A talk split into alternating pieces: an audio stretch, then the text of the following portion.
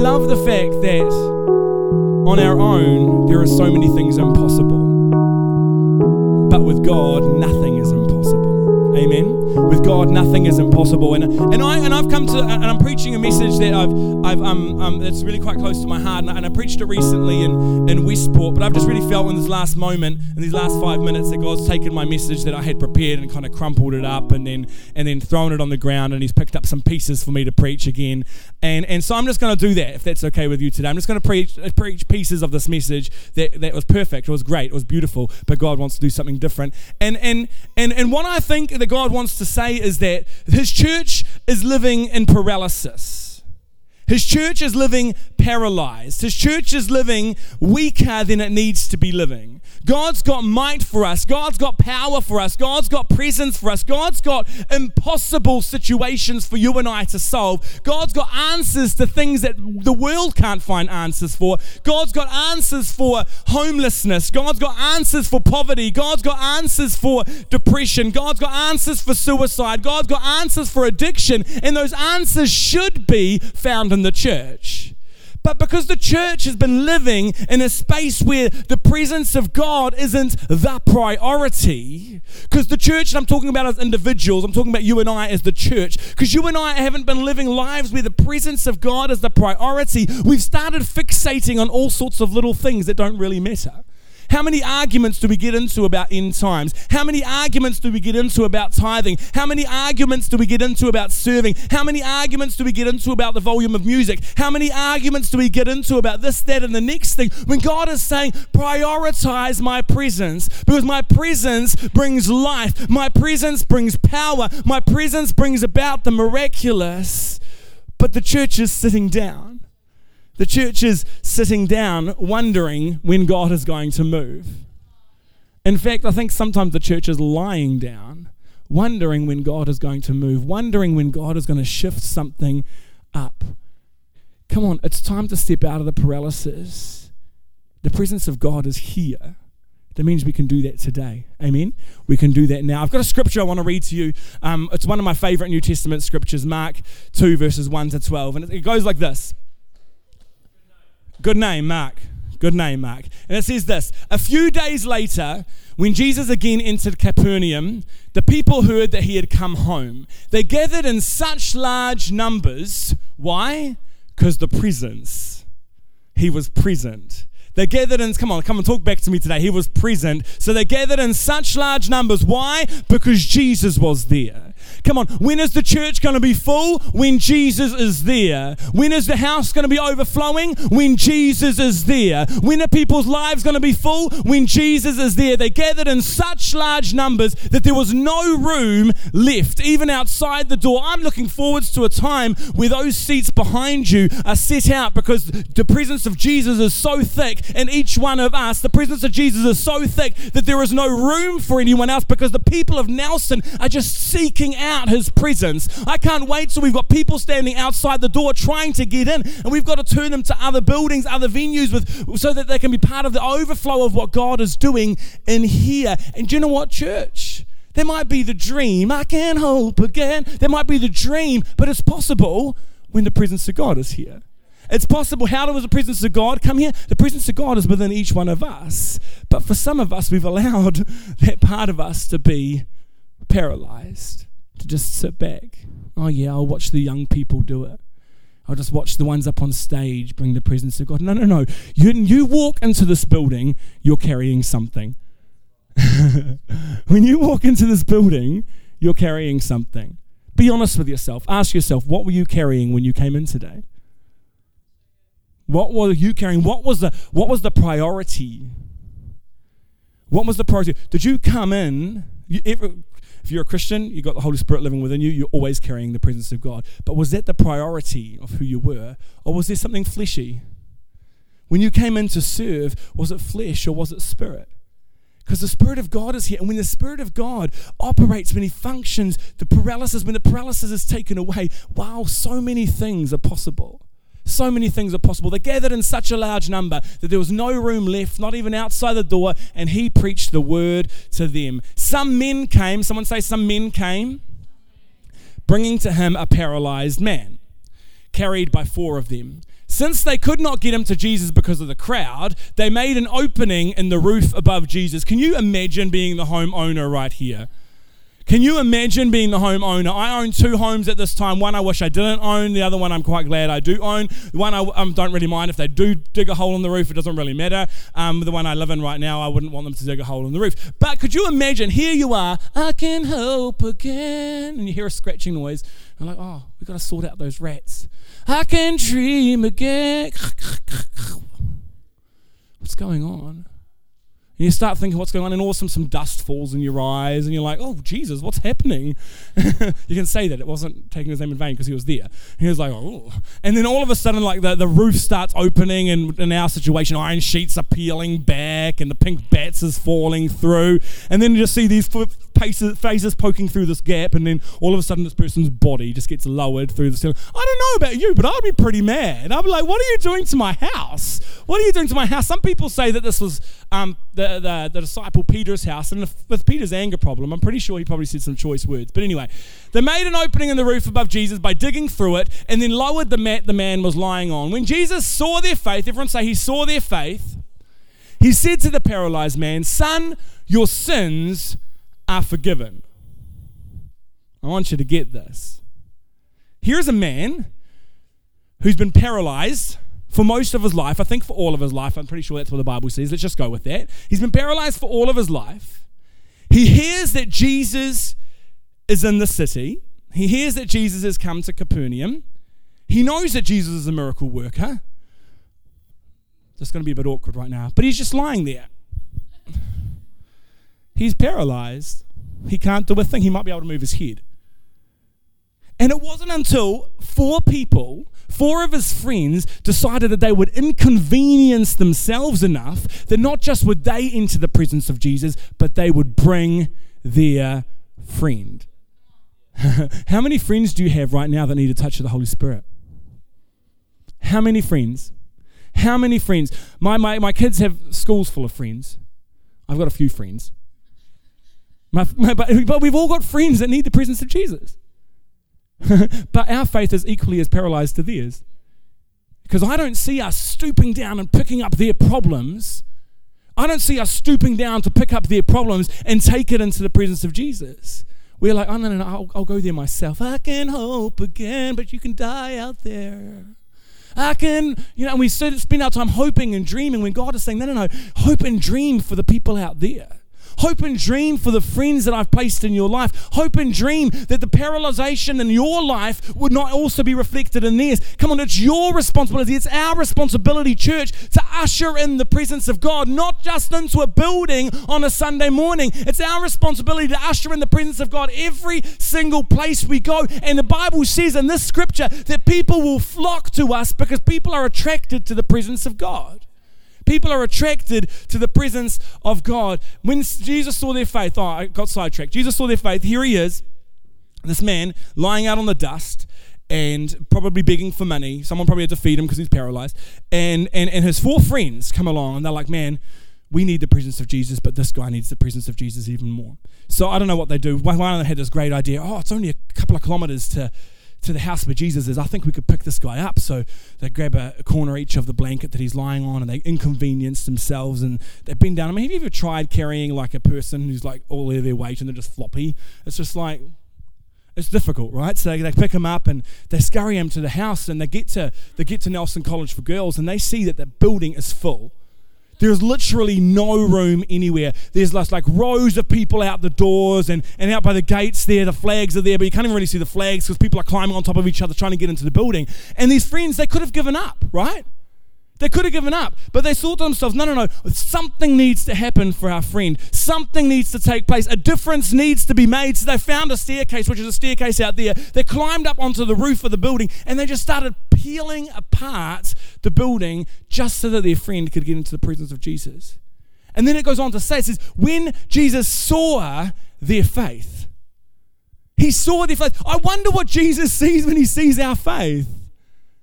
Like Rachel's talking about the tithe this morning and, and, and, and about giving and about generosity. Sometimes we think that that's the extent of our faith.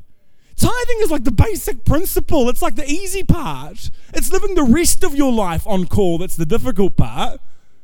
It's not money. God doesn't care about money. He wants your whole heart. And when He's got your whole heart, that means that when you're at work, you're His. When you're at school, you're His. When you're on the street, you're His. When you're in the supermarket, you're His. That's the difficult part. Money is the easy part. Come on, we need to be a church that says, I'm not going to be paralyzed anymore by fear. I'm not going to be paralyzed anymore by insecurity. I don't care what people think. I don't care what the owner of the home thinks. I'm digging a hole right through that roof.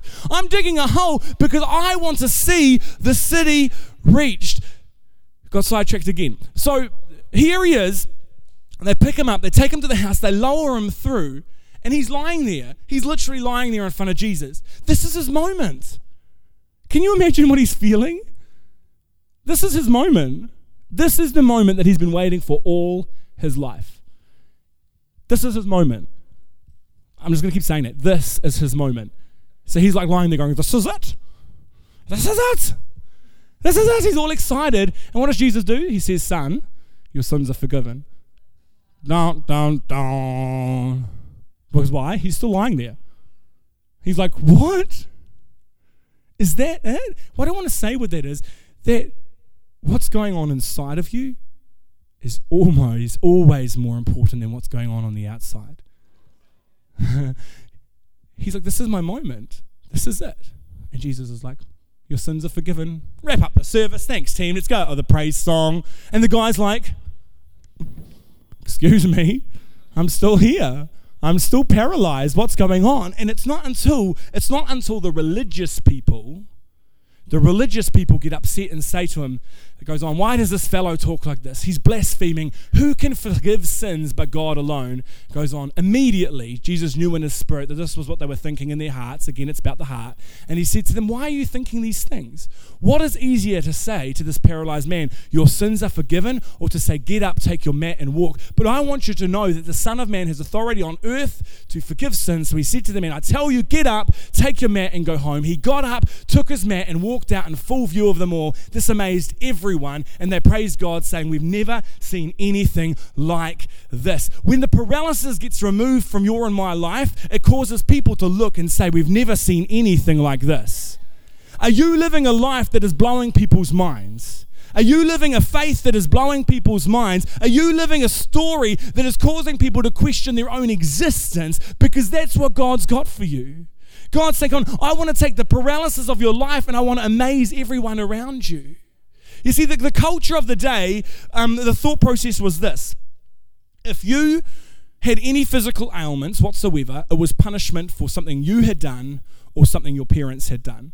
If you had um, a crippled leg, man, you must have done something bad uh, when you were younger. You must have had some evil thought. If you had, bl- if you were blinded, man, you must have done something incredibly terrible, or your parents had done something terrible, and the, and the religious people of the day would judge you because for them it was all about outer appearances. So if you could walk tall with your beautiful robes flying behind you and say all the right words, that means that you're the perfect Christian and God must surely love you.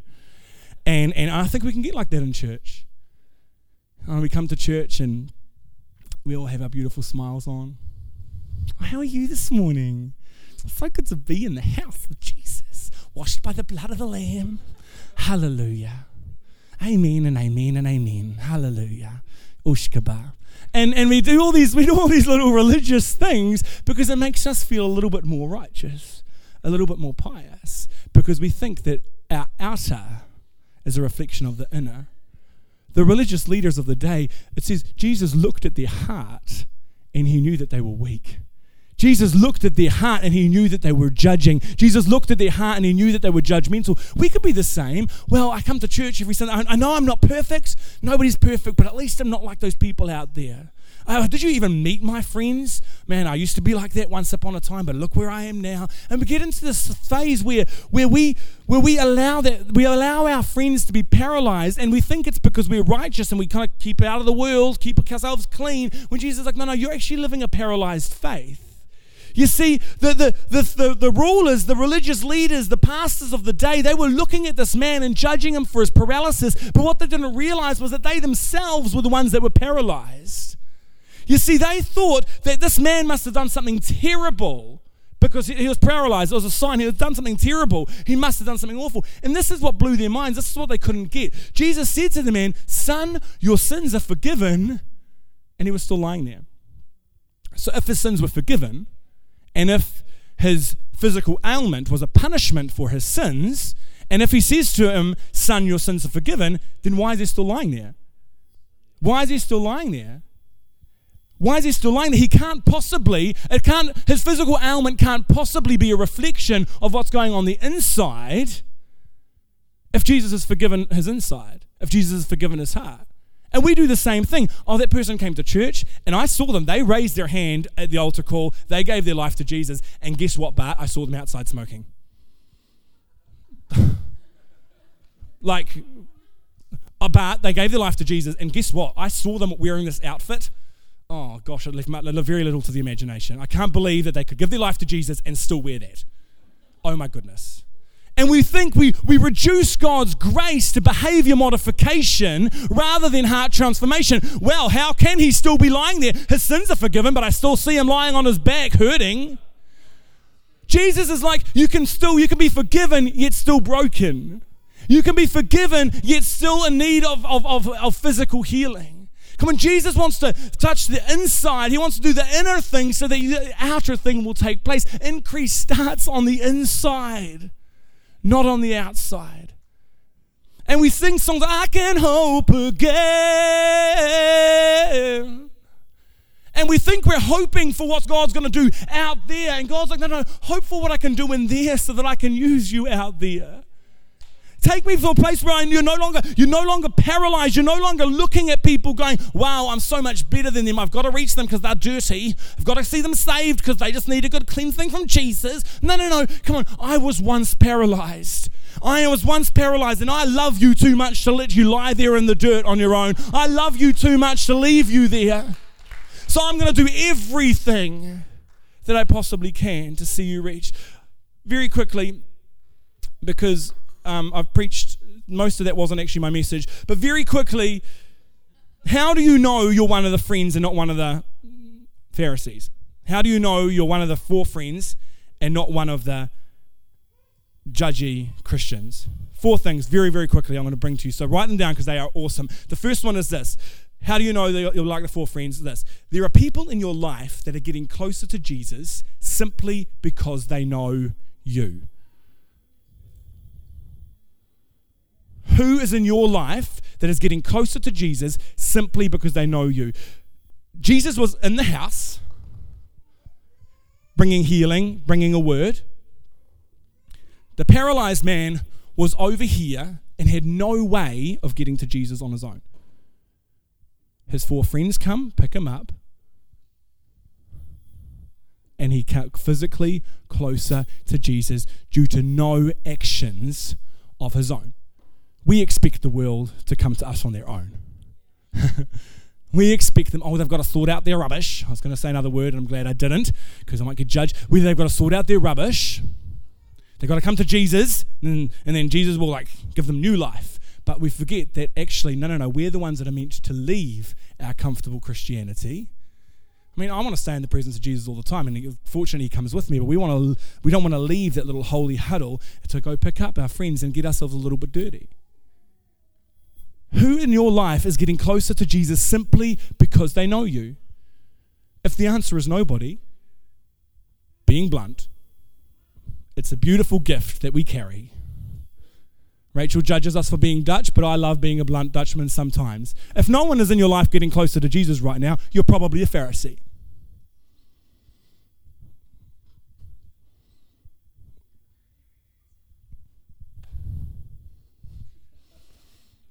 If there's no one in your life going, this is it, you're probably a Pharisee.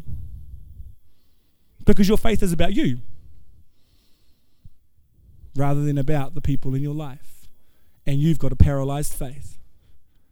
I'm guilty of it myself at times. I've got a paralyzed faith.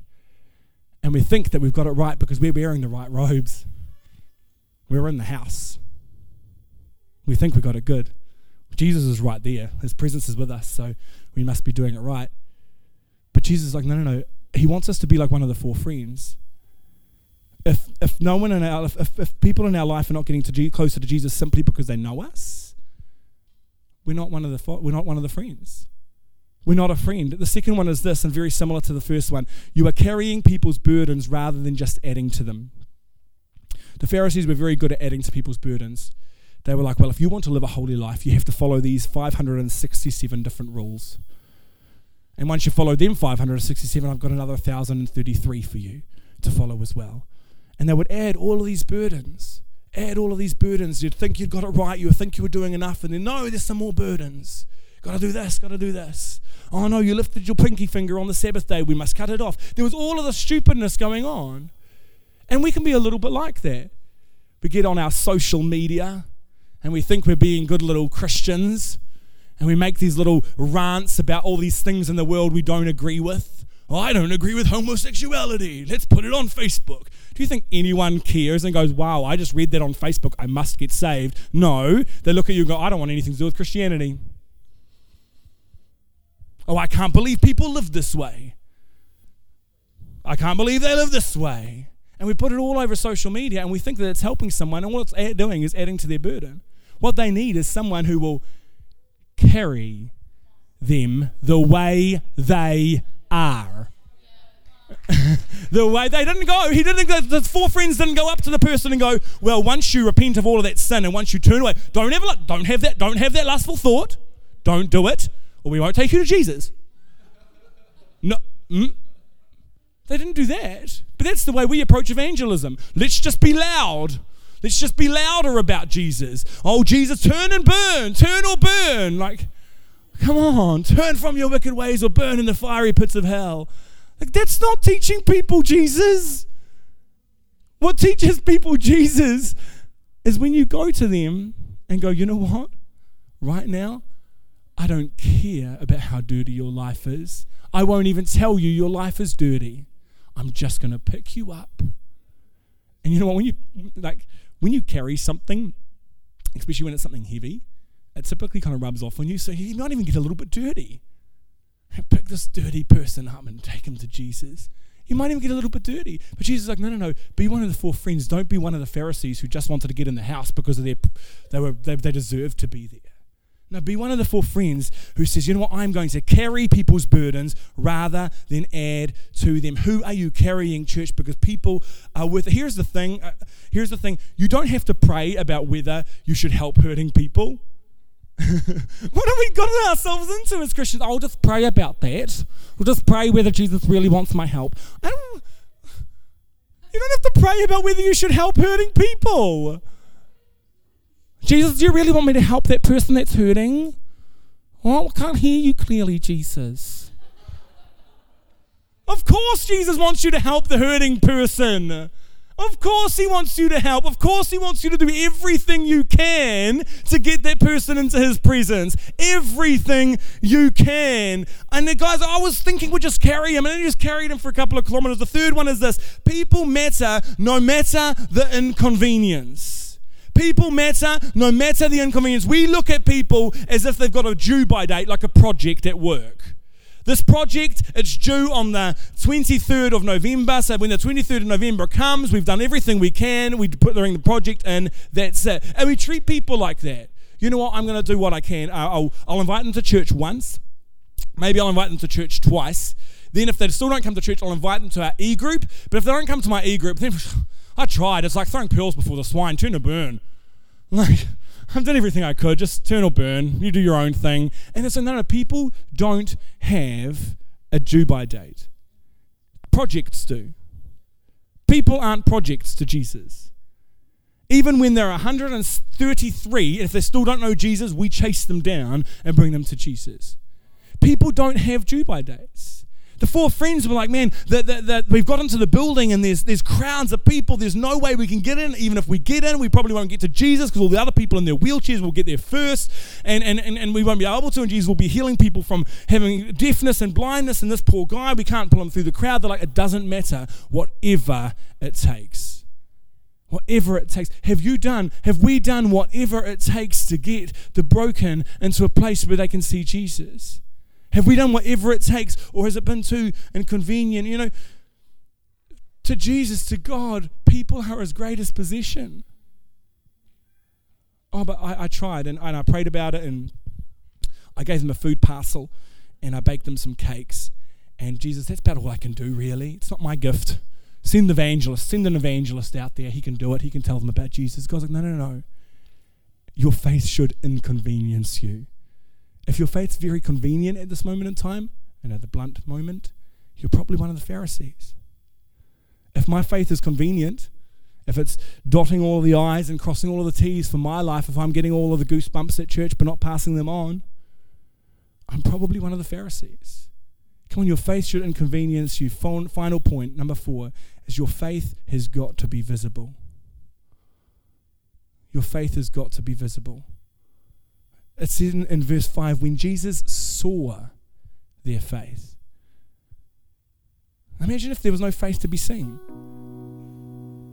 Imagine if he hadn't been able to see their faith. Imagine if they had just done what everyone else had done and come to the building for themselves. You know, we don't come to church for us.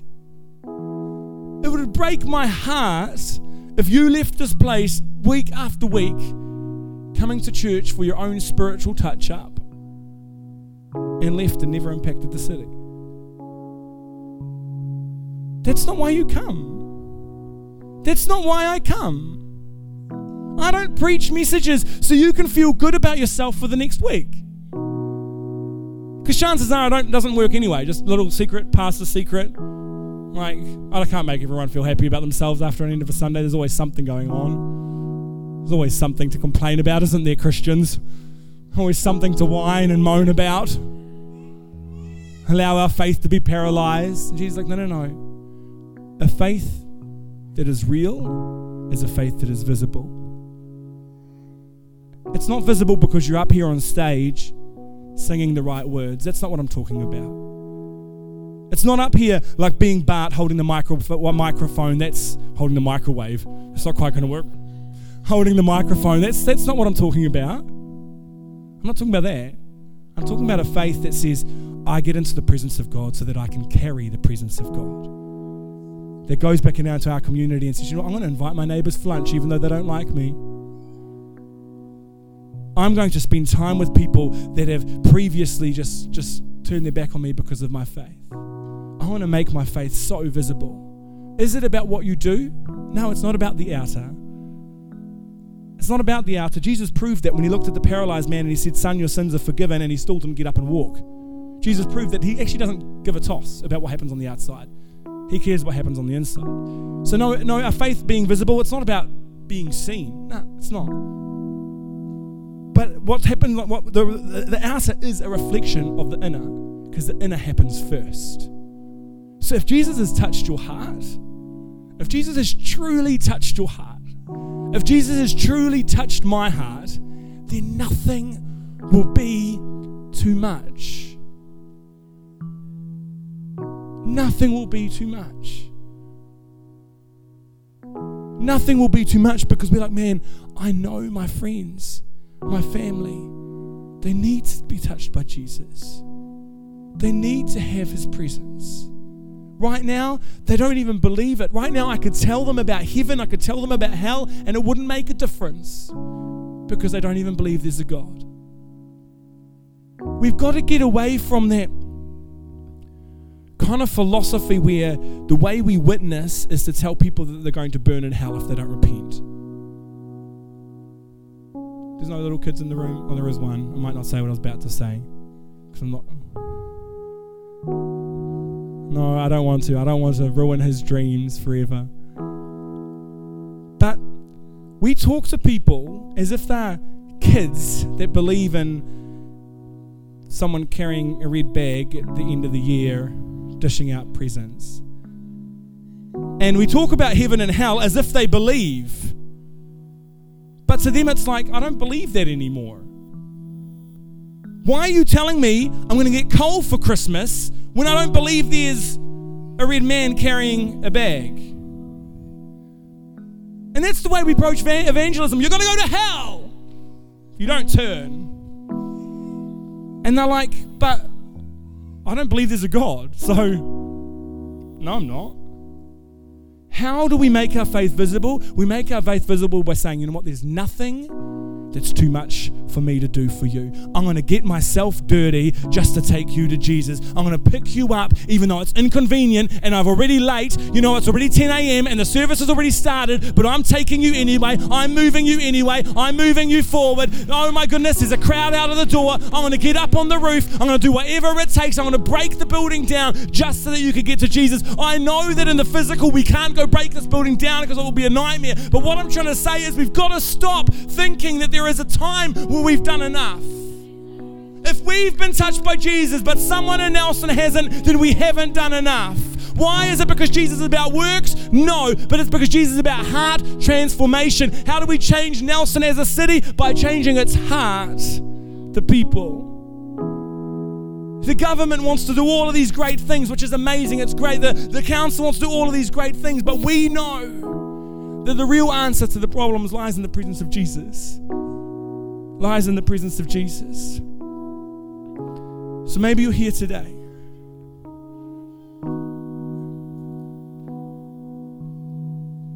And you're in the place where you've got to make that decision. Who do I want to be? Do I want to be the religious ruler who's got it all together and, and the robes are beautiful, and the smile is fake, the hands are lifted? Or do I want to be the person who says, Man, once upon a time I was broken.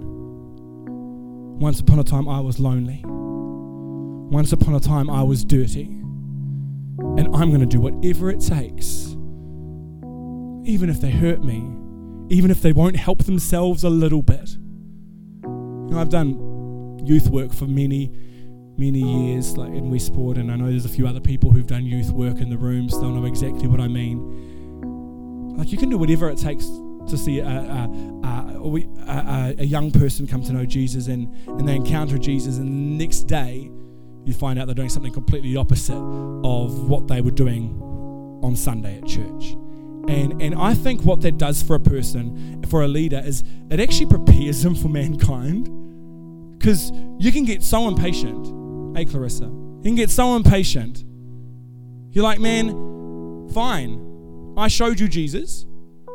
I bought you fish and chips. We played soccer. We had a short devotional. It was short, so it wouldn't be awkward.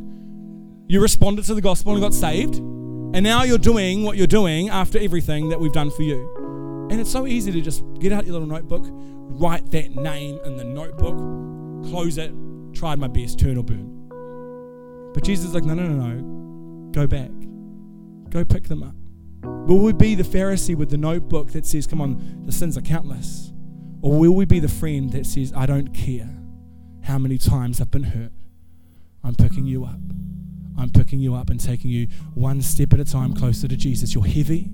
Your burdens are heavy. Your pain is dark, but I'm taking you a little bit closer. That addiction I can't even understand, but I'm taking you a little bit closer to Jesus. That sin you keep falling back into, that man, seriously, I want to slap you for, I'm taking you back closer to Jesus. We've got a choice to make. Well, maybe you're in the room and you're one, you're sitting here and you're like, man, I'm actually paralyzed myself. I'm paralyzed and, and I know that Jesus has touched my heart. I know, I know that Jesus has touched my heart, but my faith isn't a reflection of that. I want to say to you, and I want the music team to come up, the worship team. We're just we're just going to go through that bridge again. I can hope again. And I want you to be super brave.